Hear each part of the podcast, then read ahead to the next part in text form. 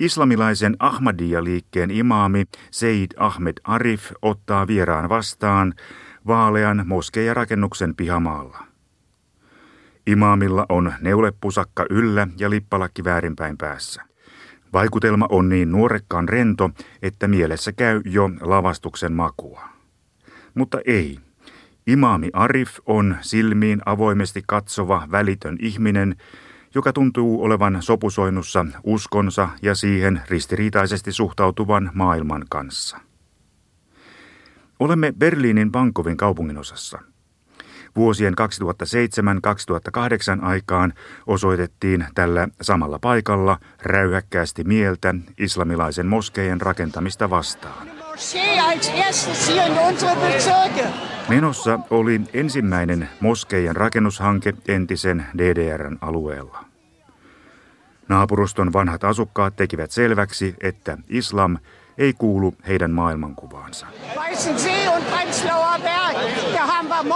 Noiden vuosien jälkeen ovat muun muassa Saksan entinen liittopresidentti Christian Wolf sekä liittokansleri Angela Merkel ilmoittaneet, että kyllä, islam kuuluu Saksaan.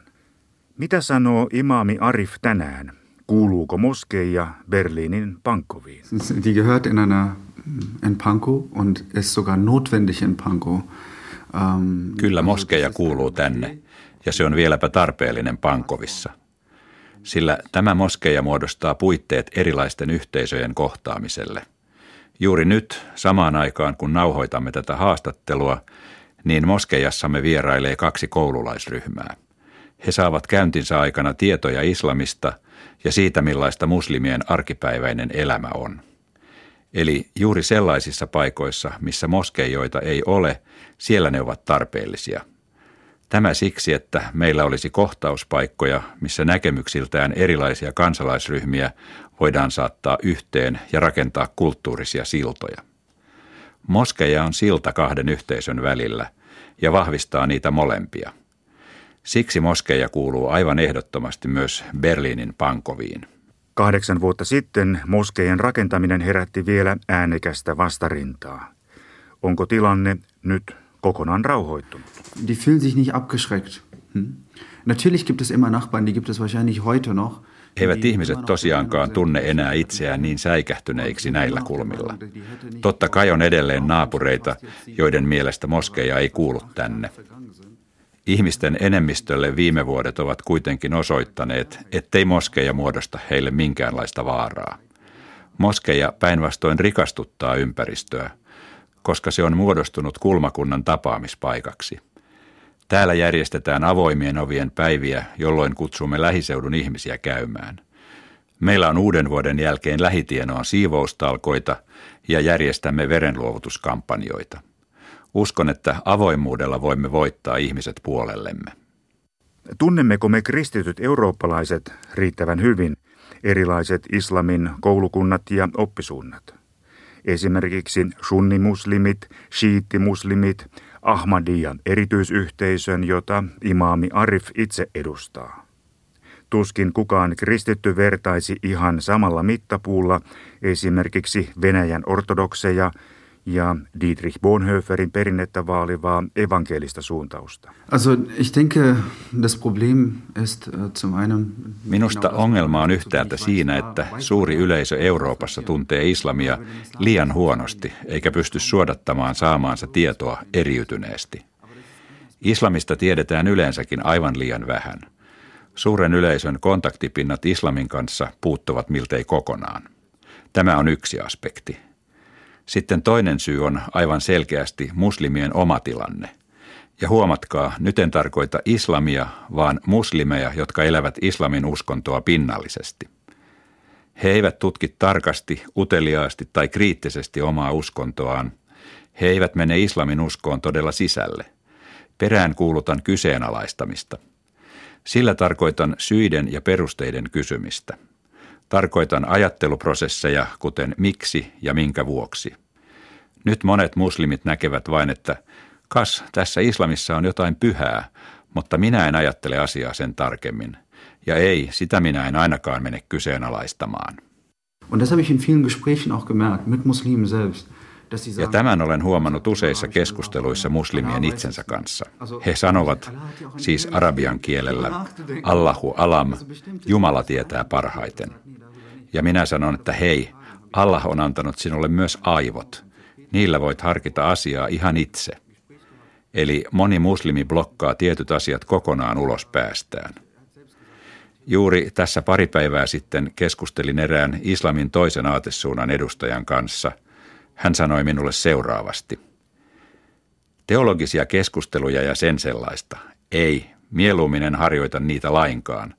Sellaisen pohdiskelun jälkeen sitä menee kotiin ja tuntee olevansa epävarma omasta uskostaan.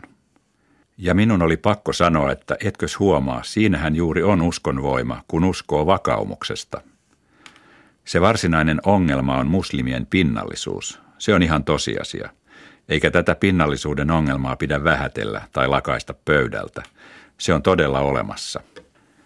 Ja niin kauan kuin muslimien oma suhtautuminen säilyy pinnallisena, niin kauan voidaan uskontoa käyttää väärin ja joku voi edistää omia intohimojaan uskonnon avulla. Näin tekevät ihmiset ympäri maailmaa. Tällä keinolla islamin usko välineellistetään omia tarkoituksia ja päämääriä varten. Ja haluan tehdä aivan selväksi, että monet muslimit ovat kadottaneet kunnioituksensa omaa uskontoaan kohtaan. Ja se menee jo aika pitkälle. Tiedän hyvin, että monet eivät halua nähdä asiaa näin kriittisesti, mutta minä olen selkeästi tätä mieltä. Ja kun terrori-iskuja ja poliittisia pyrkimyksiä harjoitetaan uskonnon nimissä ja ympäri maailmaa tehdään rötöksiä ja ilkitöitä islamin nimissä, niin siitä kerrotaan tietenkin tiedotusvälineissä. Eikä vain kertaalleen, vaan asiasta kuulee uutisissa ihan jatkuvasti. Ja kuvitelkaapa, tämä jatkuu vuodesta toiseen. Maailman muslimeista on aggressiivisia islamisteja ja jihadisteja vain noin 0,002%. Mutta näiden tekemisiä toistetaan niin usein, että monet ihmiset kytkevät tämän 1/1000 vähemmistön rötökset kaikkiin muslimeihin. Minusta on tärkeää panna alulle reformiliike, käynnistää teologinen keskustelu, missä jäljitetään itse islamin uskon perusteita. Tämä on tietenkin mahdollista vain siellä, missä vallitsee mielipiteen vapaus. Silloin joudutaan samalla kysymään, miksi eräissä maissa mielipiteen vapautta rajoitetaan. Miksi jotkut haluavat varmistaa oman valtansa säilymisen siten, että kukaan ei aseta sitä kyseenalaiseksi. Ja valitettavasti näin on asianlaita monissa muslimimaissa. Eli niissä maissa ei muslimien avoin teologinen keskustelu ole mahdollista. Eurooppaan on vastikään saapunut satoja tuhansia ihmisiä Lähi-idästä. Näettekö, imaami Arif, sellaisen vaaran, että pakolaisten mukana tulee salafisteja ja radikaaleja islamistiterroristeja, jotka ryhtyvät tuhoisiin iskuihin? Ja, definitiv. Ist se eine Gefahr? Kyllä, ehdottomasti tällainen vaara on olemassa. Näin vaaran jo pelkästään siksi, että ISIS-terroristiryhmän tiedottaja lausui kerran, että he ujuttavat 50 pakolaisen joukkoon aina yhden ISIS-taistelijan. Vaikka vaara on olemassa, ei se tarkoita, että pakolaisten saapuminen pitää tukkia ja pakolaiset pitää sulkea Euroopasta ulos. Nyt on valtion ja turvallisuusviranomaisten tehtävänä todella huolella kontrolloida ja tarkastaa tulijat. Ei meidän pidä olla naiveja ja päästää ihan kaikkia saapujia sisään. Valtion ja suojelupoliisin on eriteltävä tarkasti, keitä sieltä tulee ja onko ISIS-taistelijoita joukossa. Missään tapauksessa ei pidä sulkea ovea kaikilta turvaa tarvitsevilta. Oikeistopopulistinen vaihtoehto Saksalle, AfD, ei ole enää se sama puolue kuin perustajansa Bernd Lucken aikaan. Puolue on kehittynyt eurokriittisten vanhojen herrojen ryhmittymästä ulkomaalais- ja muslimivihamieliseksi ääriliikkeeksi. Vähemmistöviha saa institutionaalisia piirteitä. Vuonna 2015 yli 920 pakolaisille tarkoitettua asuinrakennusta joutui Saksassa tuhopolton kohteeksi. Mitäs sitten, kun pakolaiskeskusten jälkeen liekit nuolevatkin moskeijoiden seiniä? Kyllä minusta tuollainen vaara on tietenkin olemassa. Ehdottomasti tunnistan tuon vaaran. Viime vuonna Pariisiin kohdistui jälleen jihadistisia terrori-iskuja. Islamilaiseksi valtioksi itseään kutsuvan terrorijärjestön propaganda on voimistunut Euroopassa ja tavoittaa yhä enemmän erityisesti nuorisoa. Euroopan maihin saapuu satoja tuhansia, jopa miljoonia uusia pakolaisia, joista suurin osa tunnustaa islamin uskoa. Mikä on muuttunut Saksassa ja laajemminkin Euroopassa islamia tunnustavien ihmisten piirissä kaiken sen jälkeen, mitä viime kuukausina olemme kokeneet? Näin tilanteen sillä tavalla, että nyt sekoitetaan kaikki mahdollinen yhteen soppaan. Samaan pataan heitetään pakolaiskriisi, terrori-iskut ja ulkomaalaisten nuorukaisten Kölnissä tekemät naisten ahdistelut. Kaikki tämä sotketaan islamin kanssa samaan syssyyn, ikään kuin kyse olisi islamin uskon kokonaisuudesta. Tähän sävyyn islamista keskusteltiin koko viime vuosi ja sama tyyli jatkuu edelleen. Islam nousee yhä kiihkeämmällä tavalla median ykköskeskustelun aiheeksi. Internetin online-lehdistä sen huomaa parhaiten. Islamia koskevat artikkelit saavat eniten klikkauksia. Mutta kuinka paljon näissä teemoissa on loppujen lopuksi kysymys islamista? Terrori-iskujen tapauksessa keskustellaan ensin hyökkääjistä, sen jälkeen uhreista, joista puhutaan selvästi vähemmän. Ja sitten yhtäkkiä kysytään, että keitä ne hyökkääjät olivatkaan. Silloin nostetaan taas islam pöydälle. Ongelma on siinä, kun osoitetaan sormella, että islam eli uskonto on näiden terrori-iskujen alkusyy. Silloin asetetaan kaikki maailman muslimit kollektiiviseen yhteisvastuuseen. Muslimit otetaan ikään kuin panttivangiksi.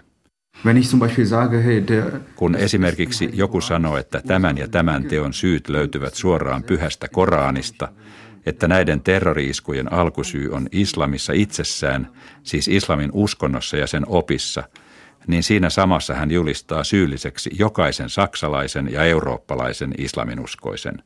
Näin koko keskustelu putoaa tasolle, mikä voi olla hyvin vaarallinen. Ilmeisesti ongelma ei ole siinä, että islamista ylipäätään keskustellaan. Eli missä kohtaa mennään pieleen? Der Koran wird ja unterschiedlich interpretiert. Täytyy muistaa, että samaa Korania tulkitaan monella erilaisella tavalla. Usealla islamin oppineella on omanlaisensa luku- ja tulkintatapa. Mutta kun joku ulkopuolinen tulee ja sanoo, että Korani on syy kaikkiin konflikteihin, mitä meiltä ylipäätään löytyy, niin se koskee myös minua, koska minä uskon Koraniin ja elän sitä päivittäin. Näin kaikki Koranin nimissä esitetyt syytteet koskevat minua ja minuun kohdistuu samalla rikosepäily, vaikka minun tapani lukea pyhää Korania on aivan toisenlainen. Minulle se on rauhanomaisin kirja, mitä kuvitella saattaa. Se rikastuttaa elämääni. Mutta kun ulkopuoliset medioissa ja joka puolella heti osoittavat sormella ja sanovat, että Korani on syyllinen milloin mihinkin terroritekoon, niin minä joudun heti epäilyksen alaiseksi. Enkä vain minä, vaan kaikki maailman muslimit, täysin riippumatta siitä, millä tavalla he Koraniaan lukevat. Meidän täytyy opetella ajattelemaan eriytyneemmällä tavalla. Voimme selkeästi ja hyvin perustein kritisoida eräitä Koranin lukemisen tapoja ja sanoa, että tällainen ei käy. Jos Korania tulkitaan loukkaamalla ihmisen vapautta tai perusarvoja, ei se kerta kaikkiaan käy. Täytyy vain todellakin tarkastella eriytyneesti, mistä kussakin tilanteessa todella on kysymys.